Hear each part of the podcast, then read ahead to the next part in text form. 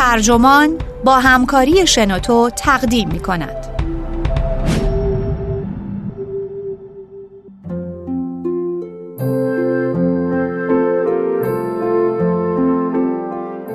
خداگاهی و خاطره. علیه ماحصل ماحصل در گذشته فرصتی بود برای ایجاد صمیمیت میان عروس و داماد. اما امروز شاید ایده احمقانه باشد. سفری رویایی. سفری که قرار است به یاد ماندنی ترین و خوشترین سفر عمرتان باشد. اما اگر به اندازه کافی خوش نگذرد چه؟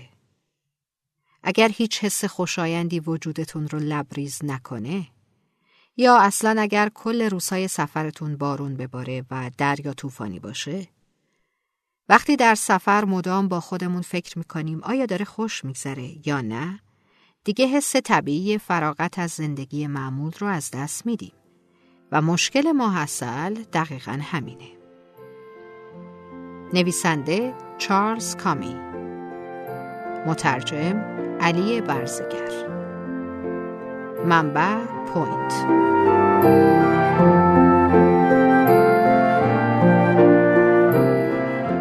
همسرم روی صندلی تاشو ساحلی نشسته.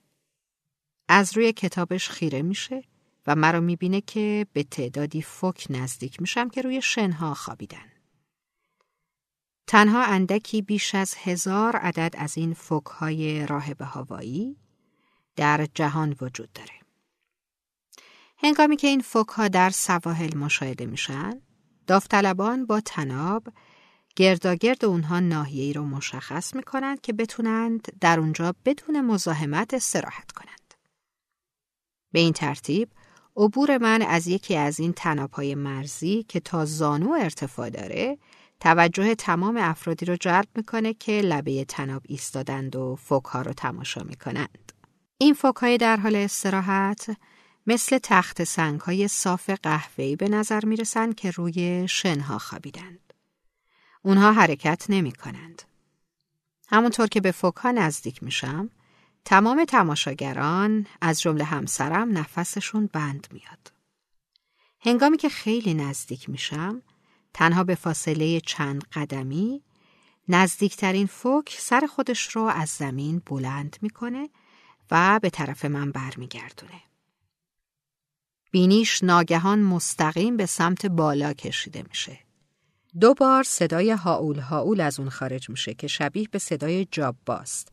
همون شخصیت تخیلی فیلم جنگ ستارگان. او اوی خسخسی که به نحوی در هوا مرتعش میشه نشون دهنده اینه که من به حریم اون تجاوز کردم. از نگاه همسرم جذابترین بخش ماحصل ما این لحظه است. حالت بدن من که بر اثر ترس مرگبار شونه های خودم رو بالا انداختم و پای شک شدم داخل صندل یک لحظه در بین گام برداشتن در وسط هوا معلقه. بعد تغییر جهت با چرخشی آکروباتیک به شکلی که انگار با برخورد به چیزی فنری به عقب برگشتم. تماشاگران که تا اون لحظه از لبه تناب با ناباوری به من نگاه می کنند منو می بخشند. دست آخر منو یک کل خر ناقض قانون محسوب نمی کنند. من فقط آدم بیتوجهی هستم یا به طور دقیق تر در واقع به اون اندازه بیتوجه هستم. فوک همونطوری که سر خودش رو دوباره روی زمین می‌گذاره صدایی از خودش در میاره که شبیه به صدای آخرین لحظات پایین رفتن آب از کفشویه. صدایی مثل قلوب قلوب. بعد به شدت فین می‌کنه. به نحوی که شنها رو در هوا پراکنده می‌کنه. من با های آهسته به عقب برمیگردم تا فوک فکر نکنه که شکاری در حال فرار هستم. همونطور که از روی تناب نارنجی بسیار روشن به عقب برمیگردم، زنی بلندقد با موهای کوتاه بلوند برای دلداری به من لبخند می‌زنه.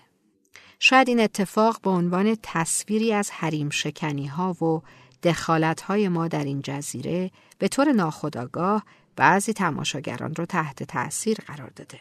احتمالا حواس پرتی یا بیتوجهی می‌تونه دلایل بسیار مختلفی داشته باشه. شاید حواس شما به این دلیل باشه که فکرتون جای دیگه ایه. مثل اینکه انگار من در ساحل قدم می‌زنم اما در واقع در ذهن خودم در حال گفتگو با خواهرم یا مشغول فکر دیگری هستم. بعد به شیوه های مختلفی هم میشه دچار حالت حواس شد. یعنی حالتی که ذهن نمی‌تونه به چیزی چنگ بزنه. مثل کودکان دارای اختلال کم توجهی بیش فعالی. مسئله بعدی جنس حواس پرتی من در ساحله. حواس پرتی من از نوع متفاوتی بود. من به چیز دیگه فکر نمی کردم. در بهشت بودم. بدون هیچ گونه مسئولیتی. اما ذهنم مثل ذهن کسی بود که دچار حراس از صحنه است. توجه بر روی خودش بازتاب شده و تمرکز روی اون فشرده شده. و این تمرکز اوج می‌گیره مثل موج شکنی در برابر امواج بزرگ هوایی. به نوعی فکر می‌کنم جای همون فوک ها بودم.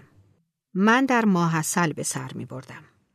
حقیقت عجیب و پیچیده درباره اونه که حتی هنگام وقوع اون از پیش مانند یک داستان زندگی میشه و اتفاق میفته. ما درون اون به سر می‌بریم و میگیم ما اینجا خواهیم بود. ماحصل اونچنان که می‌شناسیم یعنی سفر دو نفره پس از مراسم عروسی.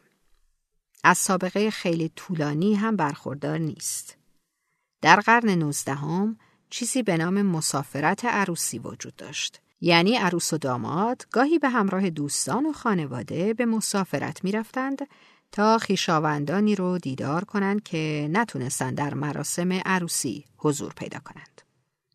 مسافرت عروسی در اون موقع معقول و با معنا بود. چرا که برخلاف امروز ازدواج بیشتر با پیوندهای اجتماعی و اتحاد دو خانواده مرتبط بود. مسافرت زوج جدید نه برای گردشگری بلکه برای دید و بازدید بود. با آغاز قرن بیستم زوجها دست به کار تغییر دادن مسافرت عروسی شدند تا اون رو به مسافرتی تفریحی و خصوصی بدل کنند. استفانی کونتس در کتاب تاریخ ازدواج میگه تغییر مسافرت عروسی به ماحصل بخشی از انقلابی بزرگتر در شکل زندگی خانوادگی به طور کلی است. خصوصی شدن و درونگرایی روزافزون واحد خانواده و همچنین تبدیل وسواسگونه ازدواج به موضوعی مختص دو فرد و پیوند آنها. فهم این نکته آسان است که چرا در طول نیمه نخست قرن بیستم ماحصل اینقدر جذابیت داشته. تا همین اواخر ازدواج پس از دوران خواستگاری های عاشقانه صورت می گرفت. یعنی پس از ملاقات های نیمه عمومی با دختری شایسته معمولا در اتاق نشیمن او ماحصل فرصت کمیاب خلوت تک به تک رو فراهم می کرد. به طور طبیعی در خلوت ماحصل همچنین زمان اون بود که فرد سرانجام با همسر جدید خود ارتباط جسمی برقرار کنه. در واقع در آغاز ماحصل به این دلیل تا حدودی شرماور بود. زیرا توجهات رو به هجله عروسی معطوف می کرد. اما با تعدیل نگرش نسبت به روابط جنسی در قرن بیستم اون موضوع دگرگون شد. برای نسل پدر بزرگ و مادر بزرگ من قررش آبشارهای نیاگارا نمادی برای ارتباط جنسی زوج جدید بود و رفتن به نیاگارا به معنای تن دادن به نیروی مقاومت ناپذیر طبیعت بود. به همین دلیل ویاگرا با نیاگارا همقافی است. چرا که قرار به نوعی قررش و نیروی نیاگارا رو تدایی کنه. به تعبیر دیگه در فهم متداول معنای ماحصل کاملا مشخص بود. فرصتی بود تا زوجها روابط نزدیک جدیدی آغاز کنند. این تصور رایجیه که هنوز از ماحصل در ذهن تدایی میشه و هنوز هم این مسافرت طبق این تصور تبلیغ میشه. در تبلیغات زوجها روی بالکن رو به ساحل به تصویر کشیده میشند. یک گیلاس در بین انگشتان زنه و چشمای او گویی چنین میگه که سرانجام. مشکل اینجاست که در زمان ما ماحصل واقعی دیگه ارتباط چندانی با اون سرانجام نداره. تقریبا برای همگی ما رفتن به ماحصل برای دستیابی به خلوت احمقانه است. زوجها مسافرت خود به جزیره دور افتاده رو برنامه ریزی می کنند تا در اونجا بتونند سرانجام بدون مزاحمت به چشمان همدیگه خیره بشند. اما اونها این برنامه ریزی رو در خلوت دور میز آشپزخانه خودشون انجام میدند. بر روی جلد کتاب راهنما عکسی از جزیره کاوآیی قرار داره که از بالا گرفته شده. دلیل هم نمی بینم که جلد یک کتاب راهنمای کاوآیی حاوی چیز دیگه ای باشه. از نظر من کاوآیی از اون زاویه به طرز وسوسه انگیز جذابه. کاوآیی از بالا شبیه صدفی خوراکی و چاق به نظر می‌رسه که نوعی صدف بارناکله که به سطح هر چیزی مثل دیوار کشتی ها میچسبه. این صدف یک آتش فشانه. جاذبه های طبیعی جزیره به طور یک نواخ در کناره های ساحل قرار داره. دره های عمیقی در غرب، ساحل طولانی و آفتابی در جنوب، جایی که ما قرار بود اقامت کنیم. ساحل نارگیل در شرق، با رودخانه ها و آبشارهای اون که البته جای شلوغتری هم هست. رشته کوههای دندان دندانه و نکتیز اطراف شهر هانالی در شمال با دشت های کاملا هموار در پای اونها که تا سواحل عمیق هم ادامه دارند. هنگامی که کتاب راهنما رو باز می کنید و به نقشه راه ها در طرف داخلی جلد کتاب نگاه می کنید، شکل مدور کامل کاوایی به روشنی قابل مشاهده است. یه جاده کمربندی وجود داره اما ممکن نیست که این جاده از میان خط ساحلی ناهموار ناپالی در شمال غرب عبور کنه. بنابراین جزیره شکلی دایره ای داره. اما نمیشه گردا اون حرکت کرد و رفت آمد کرد. و اگه با قایق به اکتشاف اون نپردازید راه می‌تونه خیلی طولانی و ناهموار باشه. ساعت یک صبح به هتل رسیدیم. لابی بخشی از راهروی بزرگ با یک تالار غیر سرپوشیده در وسطش بود و جنگلی کوچیک در آنجا قرار داشت. در حین ثبت اطلاعات ورود می‌تونستیم توتی ها رو ببینیم که خوابالوده روی شاخه های درختان نشستند و از میان درختها به بیرون و خیزش امواج نگاه می‌کنند که صدای اون به گوش می‌رسید. اونطوری که به یاد دارم روز بعد حوالی ظهر از خواب بلند شدیم. به دلیل پرواز زدگی و همینطور به خاطر تاریکی بسیار زیاد بیرون دیر از خواب بیدار شدیم. جایی که من زندگی می‌کنم باران نم نم میباره و زمین رو خیس می‌کنه. اینجا همین که پام رو از در بیرون گذاشتم اولین قطره بارون از آسمون پایین افتاد و نقطه خیس روی پیراهنم به اندازه انگشت شستم ایجاد کرد. نیم ساعت بعد ما در حال قدم زدن در کنار تالار ورودی بودیم و باران هارهی اون چنان سیلاسا به داخل تالار میبارید که هرگز تا اون موقع ندیده بودم. بختاور بود. اما این بحت همون احساسی بود که از تماشای ورود اقیانوس به داخل خانه به آدم دست میده. در واقع نوعی استراب ذاتی نسبت به وقوع سیلاب رو در آدم ایجاد می‌کنه. شنا زیر بارون در میان پیچ و خمهای محصور در طالابهای پر از سرخس تفریحگاه آبشاری مصنوعی که بالای سرتون میقره و شما رو در لایه از آب غرق می‌کنه نشستن در داخل وان با دمایی بیشتر از سی و هفت درجه در حالی که بارون سرد تاجهای رنگین کمانی بر روی آب ایجاد می‌کنه. طوری که انگار سطح آب در حال جوشیدن و بخار شدنه. اینا همه واقعا معرکه است. اما هر کس تا حد و اندازه می‌تونه از اینها بهره ببره. در واقع فکر می‌کنم توانایی بدن فرد محدوده. ما به مکانی رفتیم که در تفریحگاه به اون کتابخونه می‌گفتن. در واقع میکده ای بود که در اونجا با انگشتانی چروک شده چکرز بازی می‌کردیم روز بعد به دلیل فروکش نکردن بارون تمام برنامه های خاص گردش در بهشت کاملا به هم خورد. با خودم فکر کردم شاید بتونیم از باغهای گیاهشناسی مجاور بازدید کنیم. چون این کار با بارون سازگار به نظر می رسید. اما باغبون از پشت تلفن به من اطلاع داد که سیلاب لحظاتی پیش راه ورودی رو شسته و از بین برده. بعد همین مرد بدون اینکه چیزی از اون بپرسم به هم گفت اگه قصد قواسی با لوله تنفسی داریم این نوع بارون شدید باعث میشه آبهای کم عمق قابل قواسی با لوله تنفسی گلالود بشن. اینها مکانهایی بودند که مواد شسته شده از جاده به اونجا برده میشه و کوسه ها در چنین شرایطی اشتباهی انسانها رو گاز می‌گیرند. بعد انگار برای دلداری اینطور اضافه کرد. خبر خوش اینه که هرگز با چنین شدتی بارون نمیاد.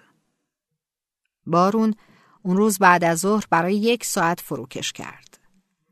ما توی ساحل شیپرک بیرون از هتلمون شکاف شنی کوچیکی بین سنگهای آتشفشانی ناهموار پیدا کردیم و با احتیاط بین اونها با تخت شنا موج سواری کردیم.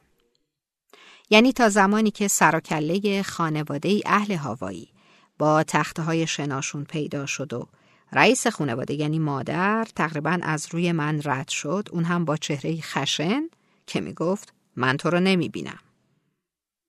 وانمود نمی کنم که یکی از آدمهایی هستم که عاشق بارونه. حداقل نه بارونی که هر روز پشت سر هم بباره. به اون کتاب راهنمای به درد نخور نگاه می کنم که روی میز کنار رخت خوابه. تکه های کاغذی که از لابلای کتاب بیرون زده کارهایی رو مشخص می‌کنه که قرار بود انجام بدیم. تا حدودی احساس می‌کنم همانند طرح یکی از فیلم های نشنال لمپون واقعا غمانگیزه که تنها یه مایه خنده در اون هست. اما خب هدف من در اینجا شکایت از بارون نیست. در واقع انگیزه من برای نوشتن این مطلب اونه که وقتی با خودم فکر می‌کنم می‌بینم اون روزها بهترین روزهای زندگی ما بود. چیزی بسیار بسیار گرانبها که با کمک کیف پولمون و طبیعت ممکن شده بود و ما رو به اینجا کشونده بود. تنها برای اینکه بارون به ما بباره. اما حالا می‌فهمم که بارون تا زمانی که ادامه داشت از ما محافظت کرده بود. من آزرده و ناراحت بودم اما کم و بیش از نظر ذهنی صحیح و سالم بودم.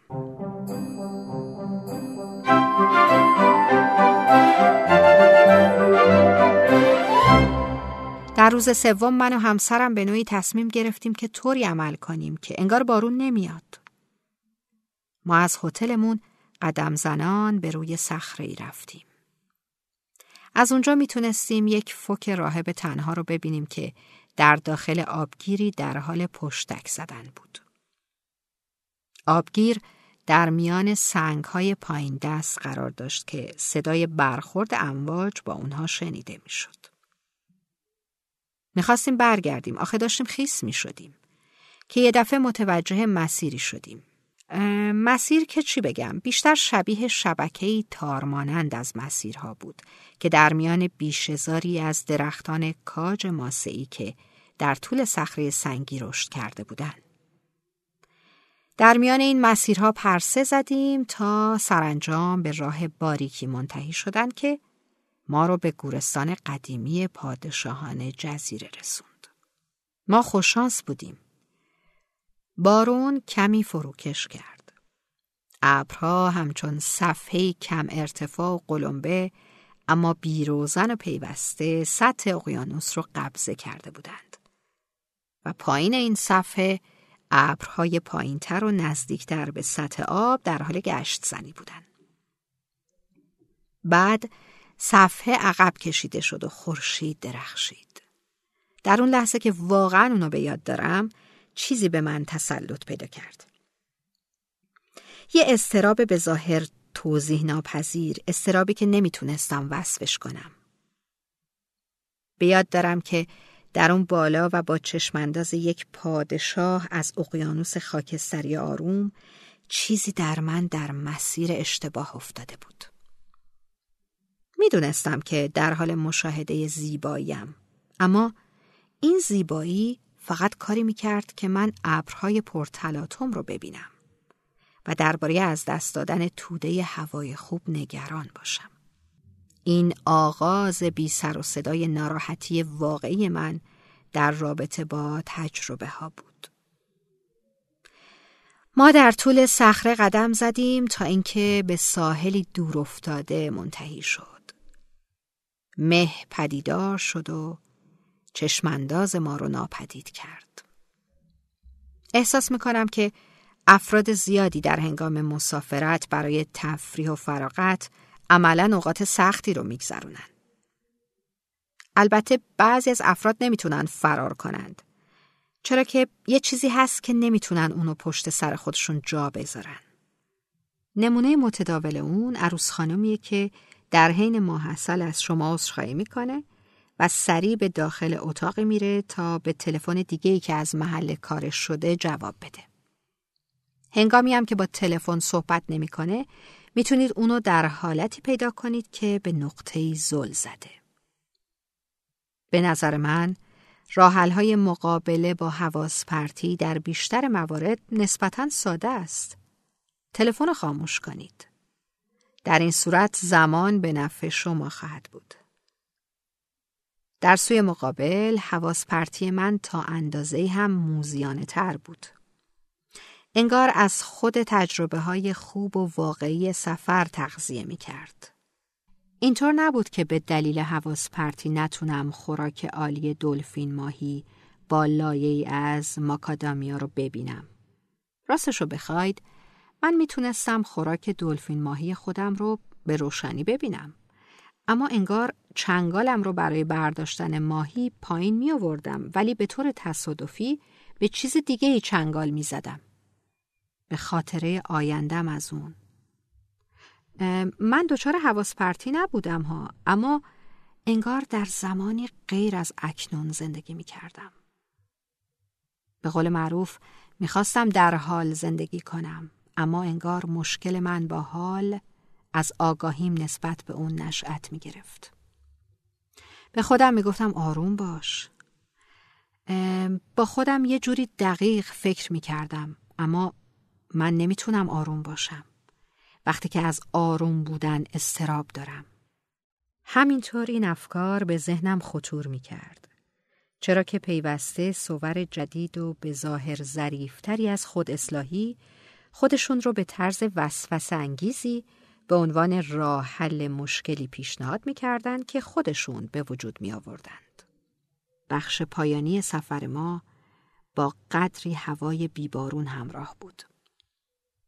در اولین روز بیبارون روز آفتابی ما به ساحل رفتیم.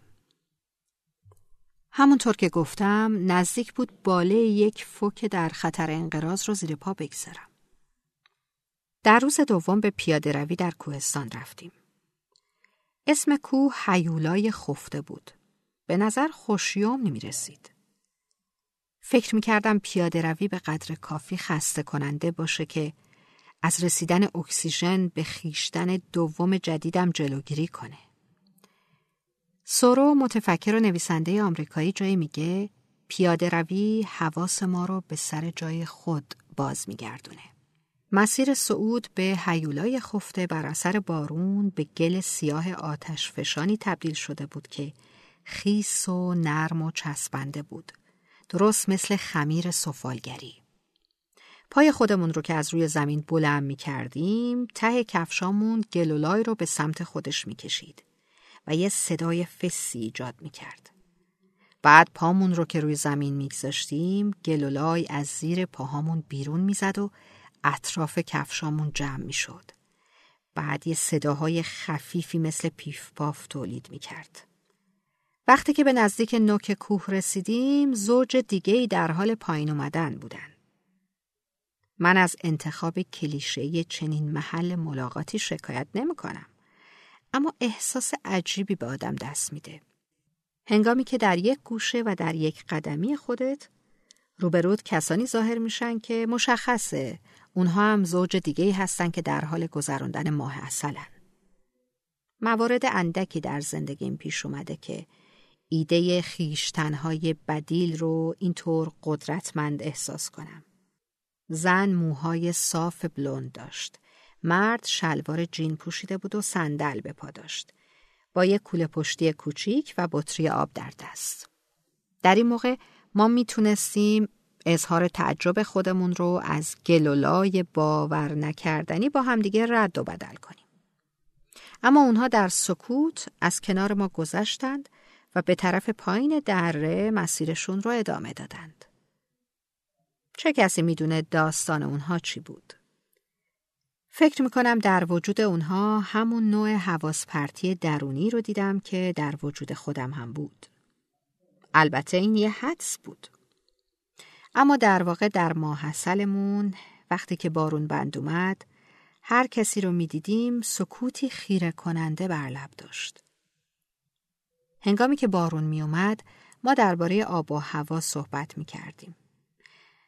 راستش من هرگز نفهمیدم که چرا مردم صحبت درباره آب و هوا رو به تمسخر می گیرن. این موضوع از اهمیتی همیشگی برخورداره و بنابراین هرگز هم جذابیت خودش رو از دست نخواهد داد. اما هنگامی که هوا صاف شد هیچ کس نمی‌خواست با دیگری هیچ حرفی بزنه. به هر حال همونطور که گفتم ما حسل اونچنان که ما می‌شناسیم یعنی سفری تفریحی سابقه چندان طولانی نداره. تقریبا کل ماحصل پدیده قرن بیستمیه. با وجود این اصطلاح ماحصل خیلی قدیمی تره. این اصطلاح در گذشته به طور کلی به شیرینی روزهای آغازین ازدواج اشاره داشت. برخی عقیده دارند که این واژه برگرفته از یکی از سنتهای موجود در برخی فرهنگهای اروپایی که طبق اون زوج جدید در ماه اول ازدواج شهداب یا اصل تخمیر شده می نوشیدند. در اون زمان تصور می شد که شهداب محرک جنسیه. این ریشه شناسی از اون واژه جذابه اما احتمالا دقیق نیست. در واژه‌نامه انگلیسی آکسفورد نامی از شهداب برده نشده. در عوض در اونجا ذکر میشه که در نخستین کاربردهای ثبت شده از این اصطلاح ماه در ماه اصل به این واقعیت اشاره داره که هلال ماه به محض اینکه کامل میشه شروع به نقصان می‌کنه. ریچارد هولت لغتنامه نویس در سال 1552 میلادی می نویسه ماه اصل اصطلاحی که در کاربرد رایج درباره زوجهای جدید استفاده میشه که در آغاز با یکدیگر مشاجره نمی کنند بلکه در آغاز به یکدیگر بسیار عشق میورزند. سپس احتمالاً عشق فزاینده اونها رو به افول میره. مردم عادی به این زمان ماحصل میگن. توماس بلانت در سال 1656 با وضوح بیشتری درباره این استعاره ماه صحبت می‌کنه. او میگه ماحصل درباره زوجهایی به کار میره که در ابتدا یکدیگر را بسیار دوست دارند و سپس عشق آنها رو به افول میره. رابطه اونها اکنون همچون اصله اما همانند ماه تغییر می‌کنه. بنابراین در گذشته هنگامی که درباره یک زوج می‌گفتند که اونها در ماحصل خودشون هستند این ابراز احساسات نبود بلکه نوعی بیابی بود. مثل اینکه بگوییم کسی در سرمستی خرید به سر می‌بره.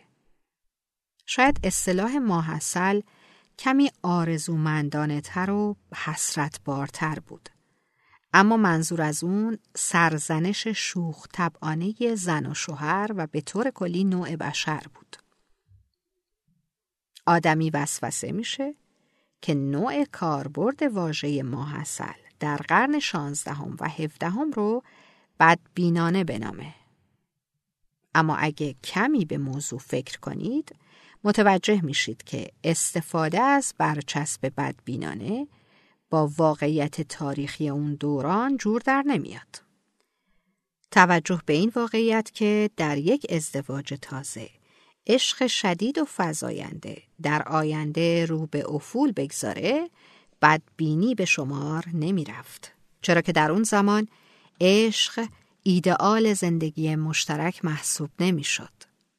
نهاد ازدواج دارای اولویت های دیگری بود که بازی های عشق می توانست برای اون مشکلزا باشه. برای طبقات حاکم و ثروتمند ازدواج عبارت بود از برقراری پیوند و حفظ میراث. ازدواج برای طبقات پایینتر هم مربوط به همین موضوع بود. به علاوه مشارکت برای کار و زحمت روزانه. این وصلتی بود که خداوند هم از اون خوشحال و خوشنود بود.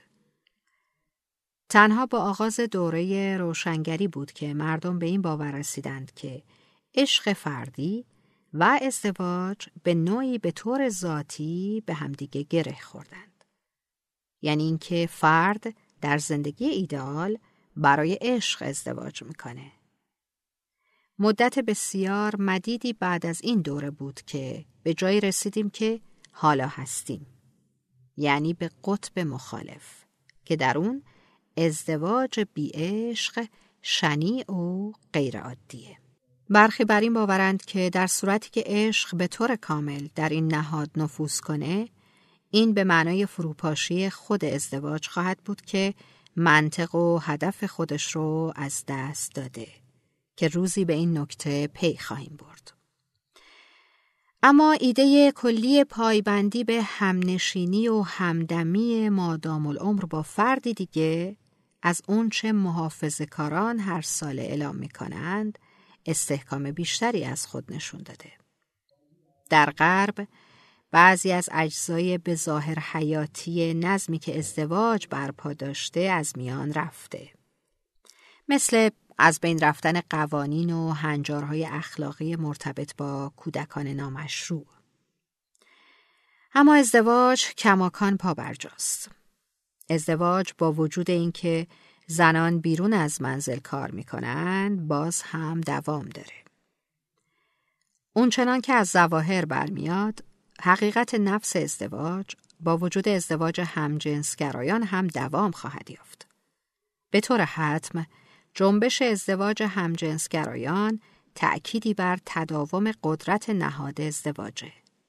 چرا که این جنبش ناشی از خواسته گروهی ترد شده برای پیوستن به این نهاده.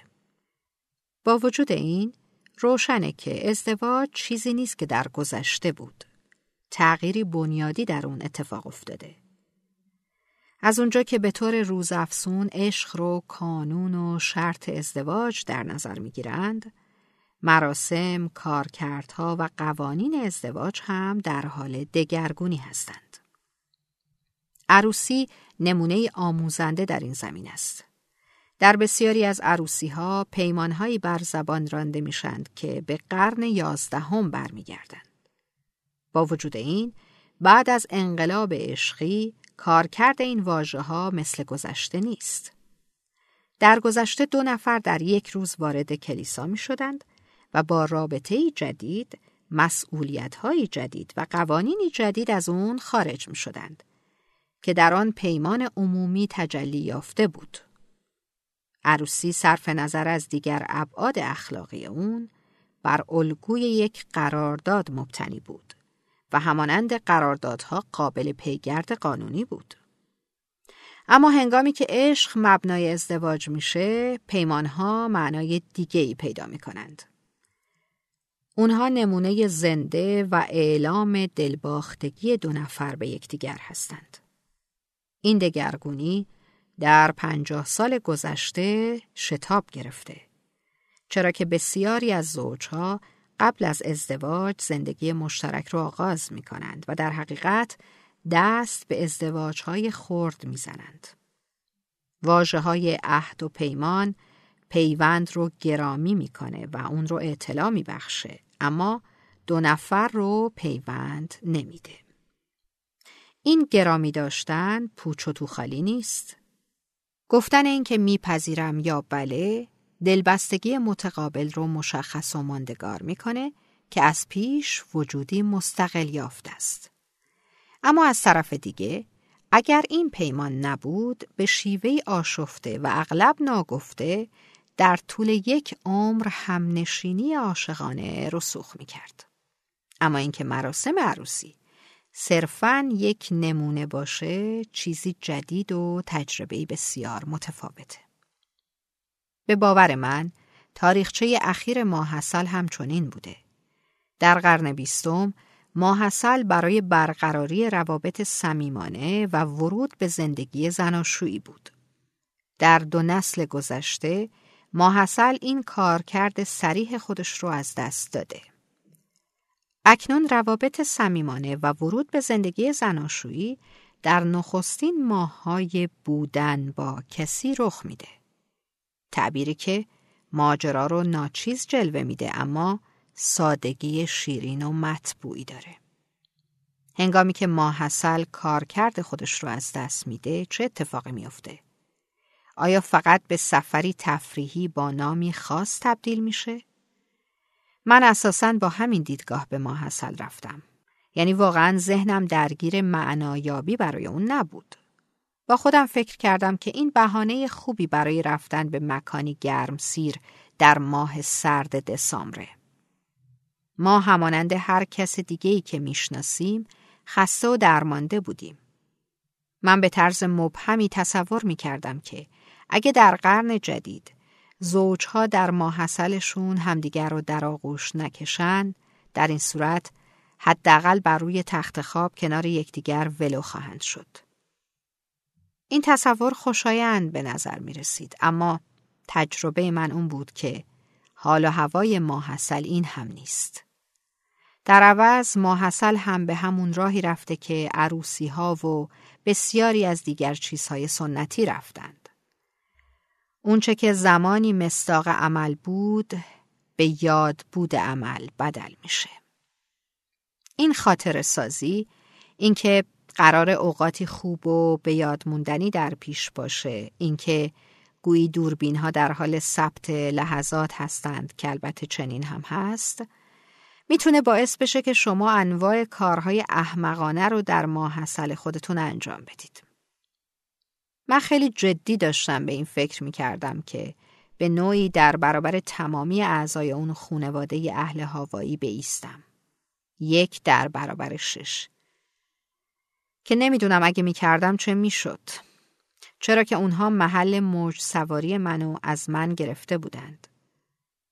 من در آبهای کم عمق ایستاده بودم و در حالی که موجی کفالود ساق پاهام رو میپوشوند برای گذراندن روز برنامه میریختم. اما بدترین بخش ماجرا آسیب شناسی ناخوشایند بودن در اکنونه. فرد در طول ماحصل مهمتر از هر چیز دیگه ای می‌خواد در اکنون باشه. اما او می‌خواد چنان باشه تا احساس کنه که در ماحصل خود تونسته چنان باشه. به هر حال در تجربه من نتیجه مخالف چیزیه که مد نظره. هر لحظه از چنگش فرار می‌کنه.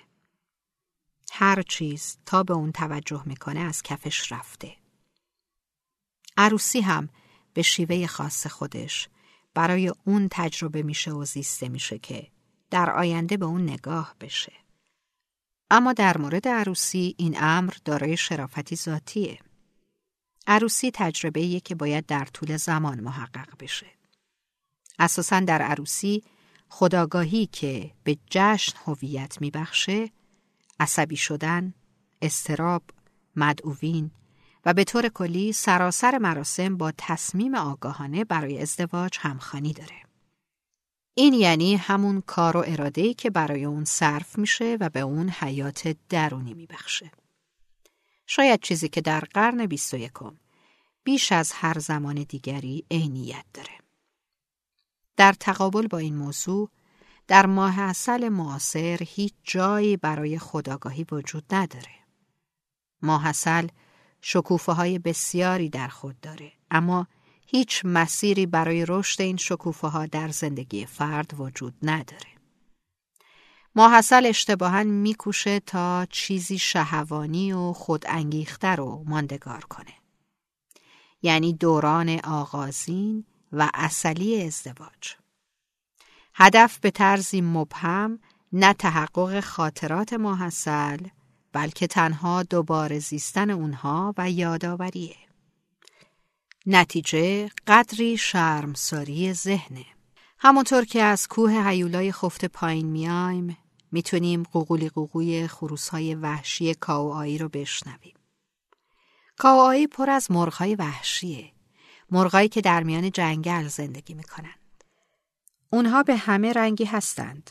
بعضی خاکستری، خالخالی سیاه سفید، سبز، نارنجی با سر و گردن قهوه‌ای مایل به قرمز و بعضی هم مرغی لاغر و به رنگ قهوه‌ای کمرنگ که مثل مادری به نظر می‌رسه که هیچ وقتی برای رسیدگی به خودش نداره. با ده جوجه که منقارهاشون رو به زمین دانه برمیچینند و جیک جیک می‌کنند و پیاده رو رو اشغال می‌کنند. اونها بر روی تیرک های حسارهای توری میستند. نور یک محتابی مربع شکل در زیر سایبانی بر روی زمین افتاده و جوجه ها به داخل و خارج از این نور مربع شکل میپرند. این چیزها در کتاب راهنما ذکر شده بود. این مرغها رو نخستین اهالی هاوایی با خودشون اینجا آوردن. اونها با قایقهای بادبانی دوقلو در سفر استعماری خودشون در قرن چهارم از جنوب اقیانوس آرام 2500 مایل تا هاوایی طی کردند و این جزایر رو محل زندگی خودشون انتخاب کردند. راز بزرگ در مورد اون استعمارگران اینه که نمی‌دونیم اونها به تصور خودشون آزمه چه مقصدی بودن. در نبود شکارچیان جمعیت مرغها اضافه میشه. مثلا هیچ ماری در این جزایر نیست. هنگامی که در پایان کوهنوردی به سمت خودروی خودمون برمیگردیم، خروسی با بدنی به رنگ سبز و آبی درخشان و دومی خاکستری در انحنای شاخه قلاب مانند درختی ایستاده.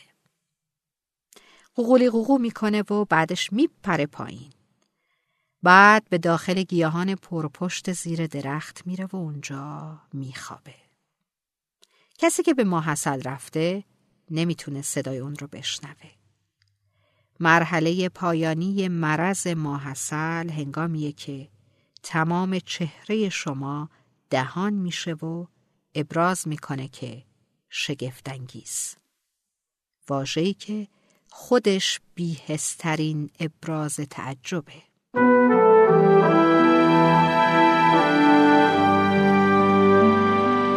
همه شما شنوندگان عزیز متشکریم که شنونده این بخش بودید. اگر شما هم متنها، مقاله ها و یا نوشته های جذابی دارید که فکر می‌کنید شنیدنش برای بقیه دوستان هم مفید خواهد بود حتما پادکست صوتی اونها رو تهیه بفرمایید و در سایت شنوتو قرار بدید. از همراهی شما سپاس گذاریم. شنوتو سرویس اشتراک گذاری فایل های صوتی www.shenoto.com